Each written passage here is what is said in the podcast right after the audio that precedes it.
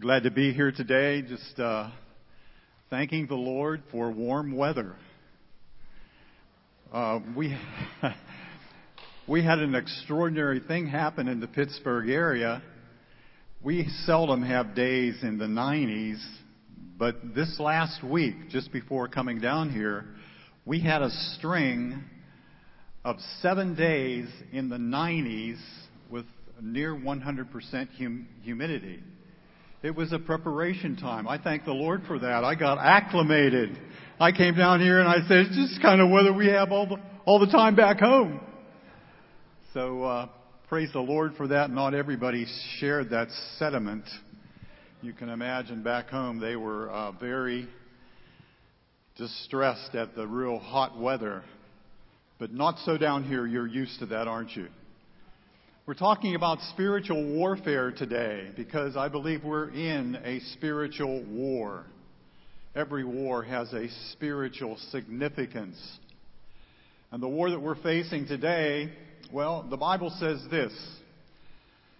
As the time of Christ approaches, every day we get closer to the return of the Lord, evil is going to abound.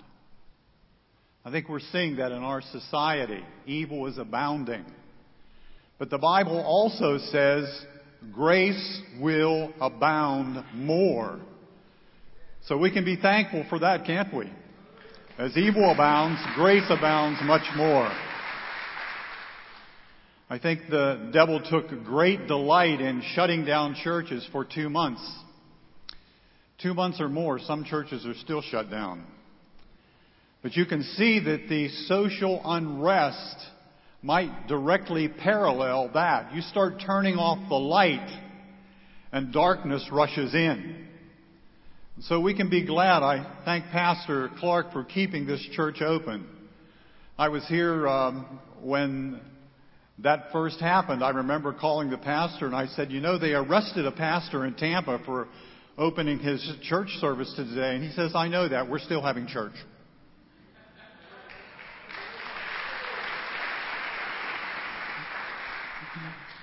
You gotta love that.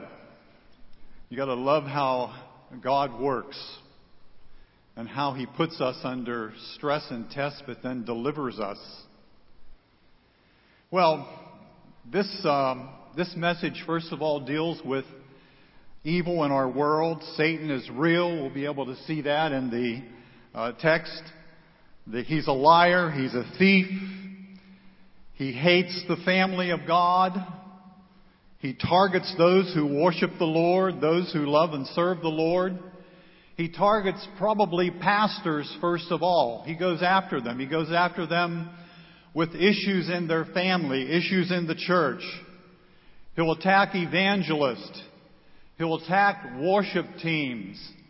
He tries to get into the administration of the church and disrupt things there. And we can be absolutely certain that Satan hates the things of God. And he's determined to disrupt the church any way that he can. Now, you don't hear much about demonology today, but the Bible speaks a lot about this. Jesus' ministry actually involved a sizable amount, some say as much as two thirds of his ministry was devoted towards attacking, dismissing, putting the things of Satan aside casting out demons, and all those things that he did because the devil is very real. And we need to understand that we're in that kind of battle, that we're really in two atmospheres. The atmosphere that is natural, we're used to that. The things of this world, the senses that we have, seeing, touching, tasting, hearing, all those things that are natural to us, but at the same rate, there's a spiritual realm. And that spiritual realm is just as real. Although we may not see it as clearly unless God gives us eyes that can see the things of God, special spiritual insight. There's a passage of scripture, and it's found in 1 Kings chapter 6, verses 16 and 17. It says, Do not fear, for those who are with us are more than those who are with them. Let me set, let me set the stage for you here so you know this is the prophet Elijah who is speaking because he was given special insight by the Lord. The king of Syria wanted to come and destroy Israel, and so they had planned the destructive force against Israel several times. And each time Elijah was warned, God told him what was going to occur. And so he went to the king of Israel and he said, Don't go down that way because there's an ambush set for you. Oh, and next week don't go over there because the king of Syria is there and he's going to try to defeat you there. And every time the king of Syria set something up where he could determine that they would defeat Israel, Elijah intervened and told the king of Israel what was going to occur. So much so, this dis- disrupted the king of Syria that he called his men together and he says, who's, who's revealing all my secrets to Israel? Who's the traitor around here? Well, his, uh, his men said, It's none of us, we're with you. But we have heard that Elisha, the prophet, is telling the king of Israel things that you're planning right in your bedroom at night, things that you're thinking up on your own. He's revealing that to the king of Israel. So the king of Syria gets his army together, finds out that Elijah is in the town of Dothan, and he goes there and he surrounds the town, especially focusing upon the house of Elijah. Elijah's servant gets up in the morning and sees that there's a vast army. The Syrian army has surrounded the town, surrounded the house of Elijah. And he goes to Elijah and he says, We're in trouble. Look out there. Look at all, look at this army. They're all around us. And Elijah has this to say. He prayed and said, Lord, I pray open his eyes that he may see.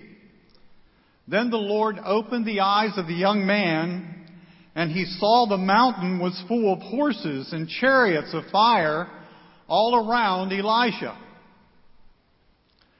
He was given spiritual eyes to see that God had surrounded all of the troops of Syria.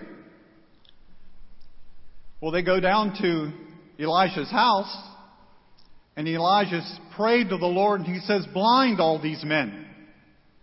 And the whole army of Syria was blinded.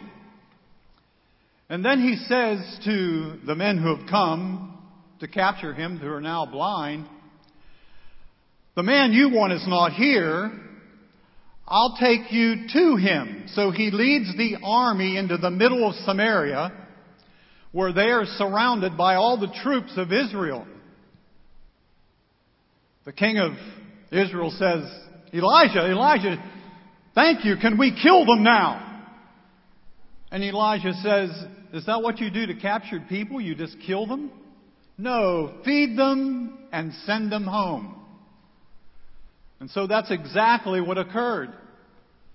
They sent the Syrian army home and at that point, they never returned again to ambush Israel. Would you have?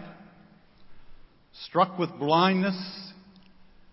The point is that there are eyes to see, spiritual eyes. If you could see how God surrounds us. When I was just a young pastor, a member of the congregation gave me a picture. And in that picture, there was a pastor preaching the Word of God at a pulpit not unlike this. And in the picture, there are the saints behind him. Angels of the Lord behind them. And behind the angels of the Lord stood the Lord Jesus Christ. And as the pastor was preaching, there was a rallying behind him, a support group, people who loved the Lord. Jesus himself was there. We need to understand such is the case today. God is with us. He will never leave us. He will never forsake us. You have a guardian angel who looks over you. You're going to have spiritual eyes to see that the Lord is there, that He is good, that the angels of God support you.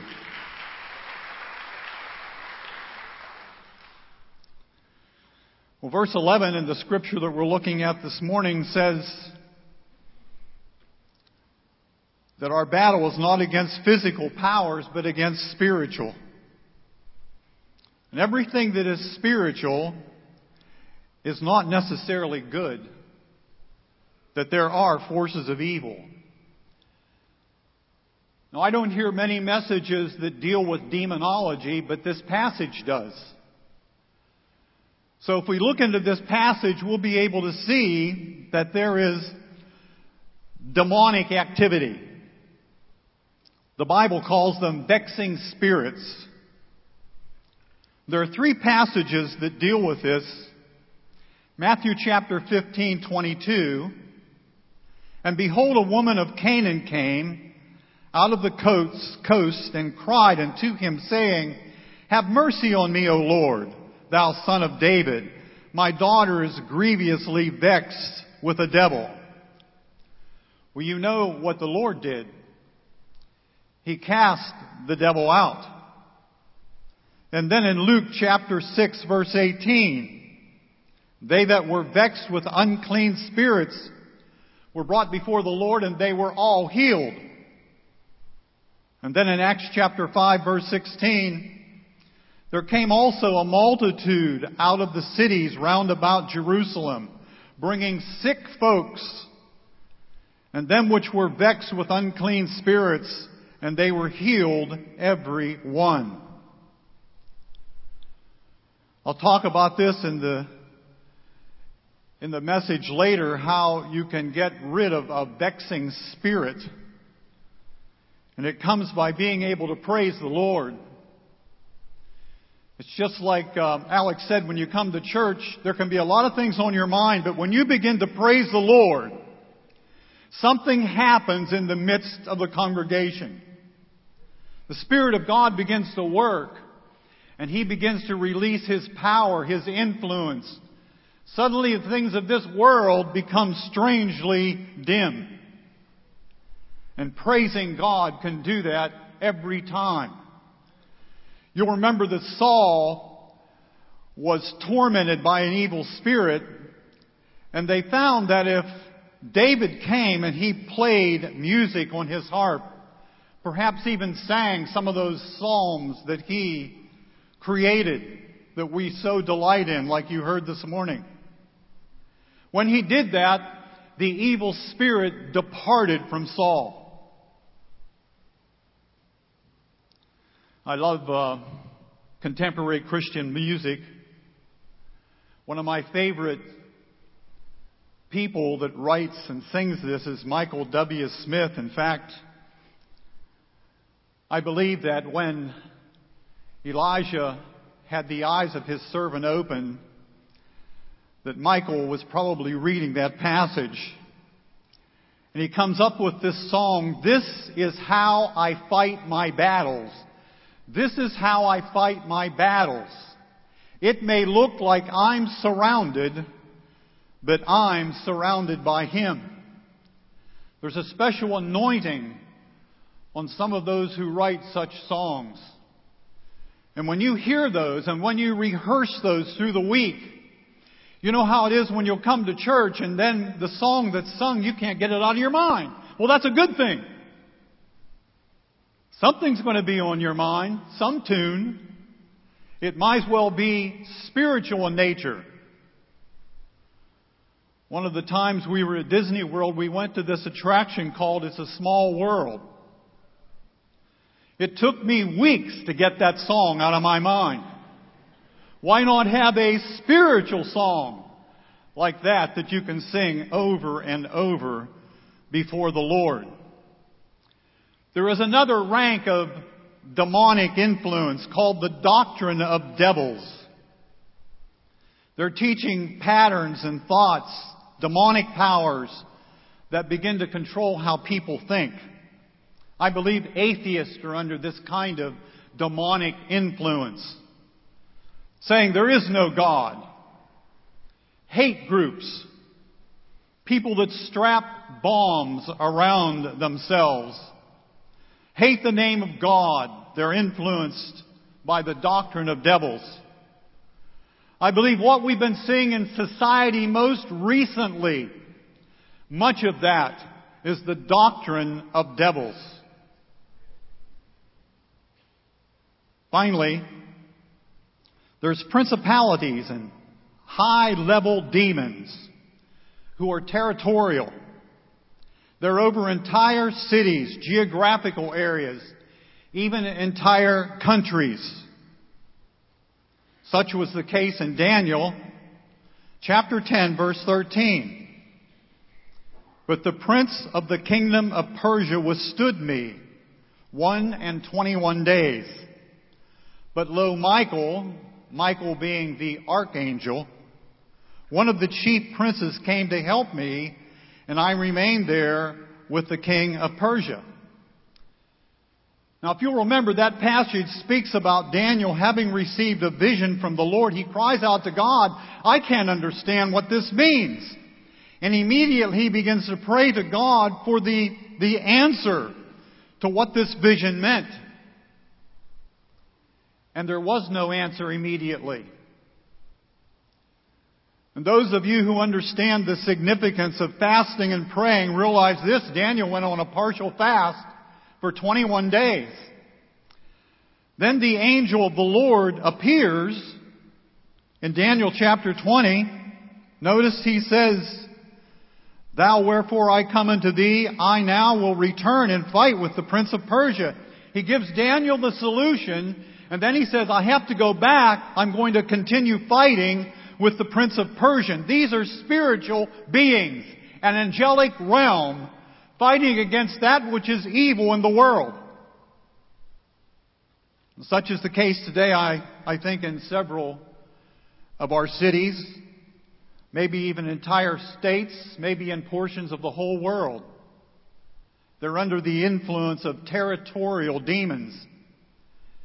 The way that you defeat a territorial demon is by gathering the people of God together to pray and fast before the God of heaven so that He can remove those powers.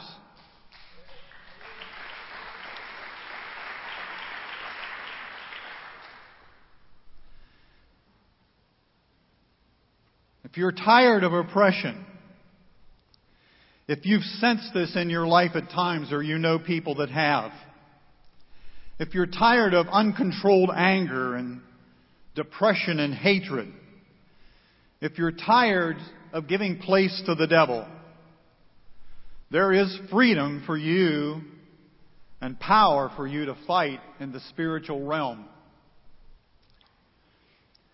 It requires putting on the full armor of the Lord.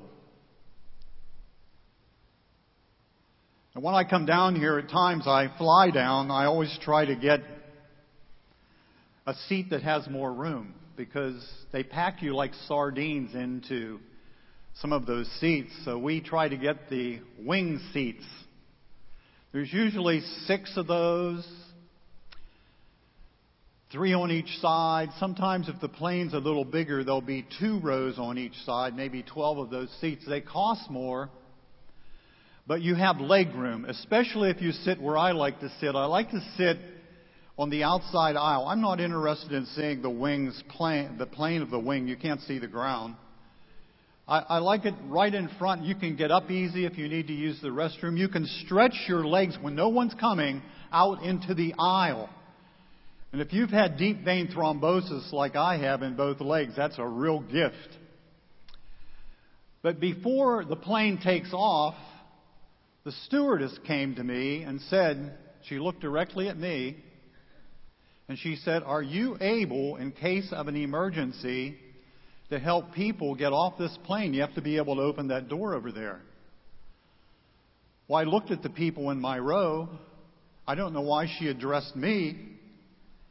There was a guy sitting next to me who overflowed the seat. And the woman on the end was older and I don't know that she could have done anything. Maybe maybe I fit into that category, I'm not sure. But at any rate, I said yes. yeah, I'll do it. Whatever it takes to do. So I felt an obligation. I began to listen more carefully. You know, they go over this flight school before you take off, and you're supposed to take out one of these little panels from the seat, and then even go over that with them as they go through all the things that could happen to you in flight. There's actually a um, a life vest underneath the seat. You can reach underneath there and pull it out, place it over your shoulders, and there's a little cord that comes around, and you fasten that. Now it doesn't blow up right away, but if there's a little cord you pull, I'd often like to do that just to see if it works. Pull that cord and it lets the air in. Now if that doesn't work, there's a little red thing attached and you can, you can blow into that and before you go out into the water, you have that thing charged up with your own breath. Then what was most striking was, I never paid that much attention before, but if the oxygen level drops because the plane is so high and it can't get low enough in altitude quick enough, the oxygen bag drops from the ceiling. It's a little yellow bag and it's hanging right there. And the instructions are this. Take the bag and put it on you first before you try to help your neighbor, before you try to help your children, make sure you have it fastened to your face first. When you hear that, it sounds a little selfish, doesn't it? That you think about you first? But if you're not equipped, you can't help the person next to you. You'll pass out, they'll pass out, everybody in your row may pass out. Unless somebody takes the initiative to get the oxygen mask on them first. This is an explanation of why each of us need to be absolutely certain we have the full armor of the Lord. Take up the whole armor, it says, so that you can stand. The first thing it says we need to do is to make sure our loins are girded about with truth. The loins cover the section of the body from the waist down towards the knee. It's the part of our body that deals with reproduction. And the belt that was used to gird the warrior actually enabled the warrior to place most of the rest of his armor there. His sword could go there. A little knife in the shield could go there. He could fasten his helmet there if he didn't need to have it on a very important piece. Girded means to surround and circle. Now I'd like you to know that the scripture says in James 1:18 that God begats us with the word of truth. Your ability to influence other people for Christ directly parallels to the truth of God that you have applied to your own life. Have you ever noticed when you witness, you just can't use scripture, you have to use what happened to you with the result of that scripture coming into your life and you believing on the Lord Jesus Christ. Satan's a liar. Jesus himself is the truth. In fact, the Bible calls him the way, the truth, and the life. No one comes unto the Father except through Him. We create the opportunity to witness by the righteousness that comes into our life through obedience to the truth of God. What we know we need to live. We want to speak the truth and live the truth. And this creates the atmosphere as you bring every thought captive, 2 Corinthians 10:5, bringing every thought captive to the obedience of Christ. That means you're going to have to carefully scrutinize what you watch on TV. Some of it isn't fit to watch. You're going to have to be careful what you see on the internet. You can just type in a word and It doesn't really even apply exactly to what you meant, and a whole series of things will come up that you do not want to see. And then social media. If you're familiar with Facebook and all those things that are there, you'll realize there's much that is there that is not fit for consumption spiritually. Bringing every thought captive fastening your mind more upon the word of the Lord is one of the key elements to the, the weaponry, the armor of God. Verse 15 says, having your feet shod with the preparation of the gospel of peace. Put on the shoes of peace. These shoes are especially important. The warrior's shoes were like football spikes. They had nail, nails coming down out of the soles of the feet so that they could, they could support themselves and, and they weren't easily moved when they set their spikes. They were able to stand there. Peace and tranquility are spiritual weapons. The Bible says that Jesus, when the storm came, went to the bottom of the ship and fell asleep.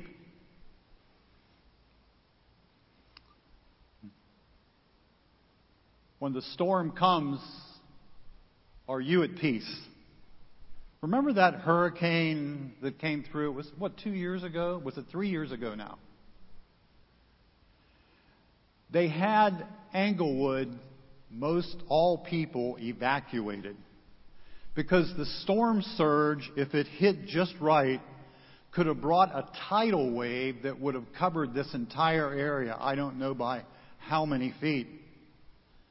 And most people that I talked to left. But Pastor Gary didn't. Do you know what he did? I found this out later. He was on Spinnaker at Karen's house in the midst of the storm swimming in her pool.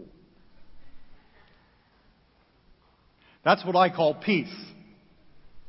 Peace that passes understanding. Most people would leave, but no, not if you're secure in the Lord. God is so good to take care of us. Nothing can touch us. Nothing until our work on earth is done. There's a seal that is placed upon our lives. We can be safe and secure in the arms of Jesus. God is good and He has peace that passes understanding, tranquility. You can be in the storm, just don't let the storm get in you and you'll be safe. Verse 16 talks about above all taking the shield of faith, which is able to quench the fiery darts of the wicked one. And I'm here to tell you faith is not because of sight. Faith is not because you feel somehow that this is what is going to happen. The shield of faith rests upon the promises of God. What God says He will not violate. He will fulfill. And if you can keep your shield of faith up, the darts of doubt will not get through. There's an acronym that I learned when I was very young. And when somebody asks what faith means, I tell them this. Forsaking all, I trust in God. When you can create an acronym for a word, it's easier to remember its meaning. Grace. God's riches at Christ's expense. You see what you have because of what the Lord has done.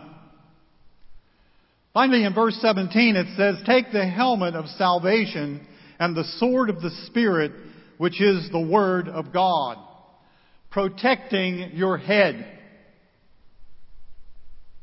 Maybe you saw the advertisement, I guess it was an actual true story, it was in the news. A person was riding their bike and in the process of riding their bike, they ran across an iguana. and the iguana came around the tire of the bike and caught in the forks of the bike. And when that happened, the bike rider flipped over the bike and could have been seriously hurt had not he had on a helmet. You wear a helmet when you're riding a bike. These, these motorcycle guys that don't wear helmets are nuts. I have a little scooter. I used to ride these big motorcycles. I don't anymore. They're too fast and too heavy. But I have this little scooter I'll get out and scoot around just the back roads, the ones that come down here by the church, and I get lost in the rotunda. I wear a helmet 99% of the time. Because if I wreck that little scooter, I could get hurt. So you take care of your head. That's the most important thing. The Bible says that upon the head are crowns that are, you can earn them. I believe there's a crown of salvation. There's a crown of righteousness. There's a crown of martyrdom. Seven crowns in all. And the reason why you want those crowns upon your head is because you'll have the privilege in the future of casting those crowns before the feet of Jesus. You're saying when you do that, all the good things that have happened to you and every crown upon your head is the result of what Christ has done in your life.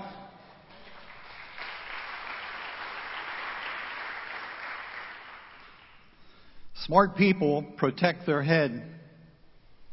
And then there's the sword of the Spirit. It's better than a lightsaber because it's real. This sword of the Spirit is sharper than any two-edged sword, Hebrews 4:12. The Word of God is living. We need to remember that. Powerful.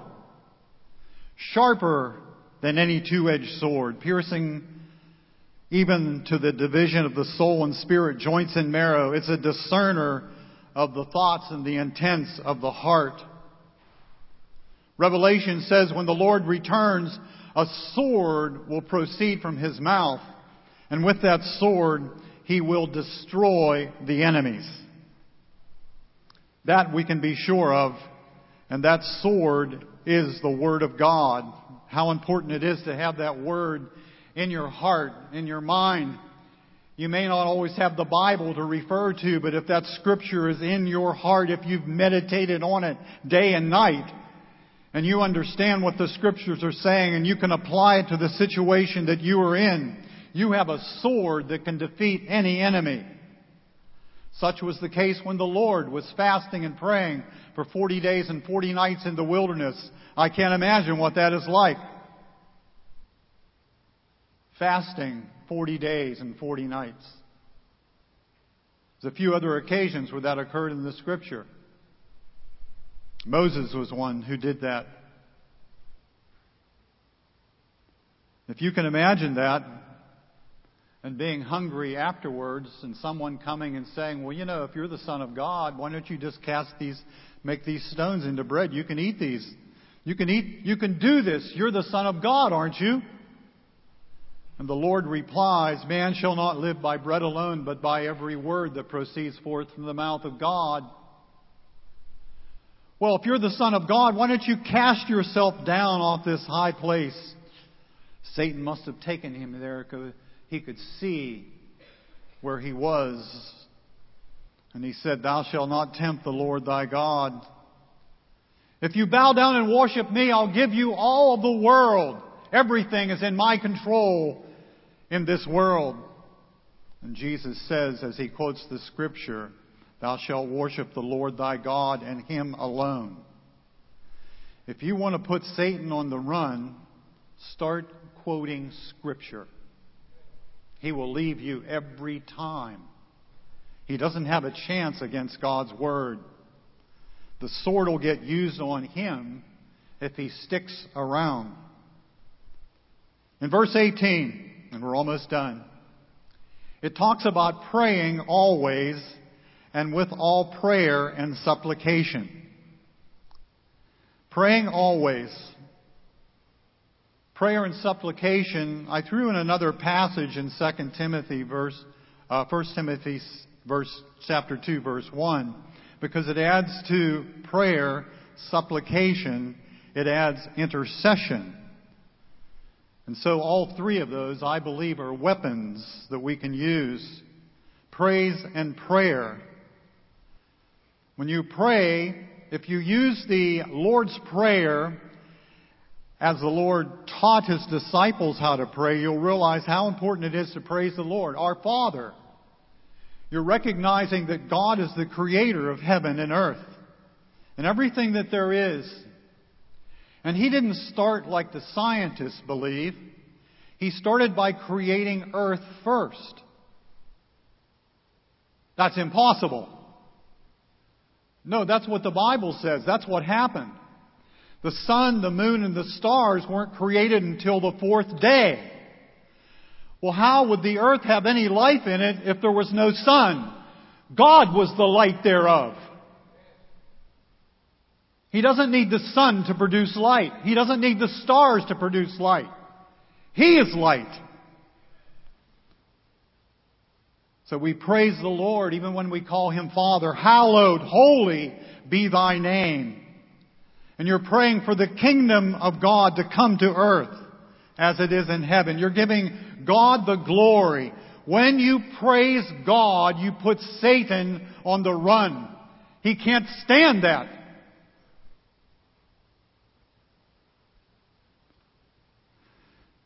Second Chronicles 20, 21 and 22.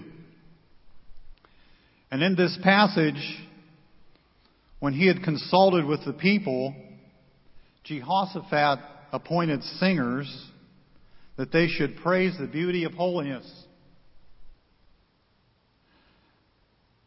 The Moabites and the Ammonites really were relatives. They were Lot's future children through his daughters. You know, the Bible is true when they tell you things like that because if you wanted to be spiritual, you'd never put things about your family in the Bible like that. But it's true and God doesn't pull any punches. He tells you exactly what happened. And here they are, Ammon and the Moabites. They're coming against Israel. They want to destroy Israel, and they're more powerful than Israel. But the Lord, through the prophet Isaiah, comes to Jehoshaphat and he says, Don't you worry. You're not going to have to fight this battle. The Lord is going to do it. And so after they fasted and they prayed, this is when Jehoshaphat goes before the people and he went out the praise and beauty of holiness as they went out before the army. He appointed the praisers to go before the army out to meet the Ammonites and the Moabites in battle. And as they began to praise the Lord and sing praises to God, the Lord set ambushes among the Ammonites and the Moabites, and do you know what they did? They began to kill each other. And the army was totally defeated because the praise of God went forth first. When you praise the Lord, you are going to be able to defeat the enemy every time. When you begin to praise Him in the midst of struggle and difficulty, when you begin to thank God, regardless of the circumstances, no matter how difficult it might be. The second thing that we're told to do, and this is part of the structure of the armor of God, is to have supplication. Supplication is when you're praying that God will supply your needs. Give us this day our daily bread. That's why we pray before we eat. We don't take for granted that the food we have is just there. It's there because God has given it to us. And we thank the Lord because He has been so gracious as to provide for our food, for our clothing, for the car that we're driving. That's not, that's not something everybody has. A house that has air conditioning, what would it be like without that? That's the majority of the world. So we thank the Lord and praise Him for what He has done in supplying our needs. And we continue to ask Him for our needs to be supplied, not our wants, but our needs. Finally, intercession. Intercession is standing in the place of someone else so that they can have protection or benefit. In Ezekiel 22:30, the passage is declaring that Ezekiel was one who would stand in the gap. I sought a man for a man among them that I should make up the hedge, stand in the gap before me for the land that I should not destroy, but I found none, the Lord says. Romans chapter 9, verse 3. For I wish myself, Paul says, to be accursed if Israel could just be saved. I find that I can do this if it's someone that I really love. I would take on the sickness that my child might have. I would do that. I love them. I would rather see me hurting than my wife hurting. I can do this for people that I love. It's extremely difficult to think of doing this for people that you don't know. It's hard to think of doing this for people who you don't know, who you probably believe are your enemies. It's hard to think about doing that for people who may not even like you at all, may hate you and want you dead.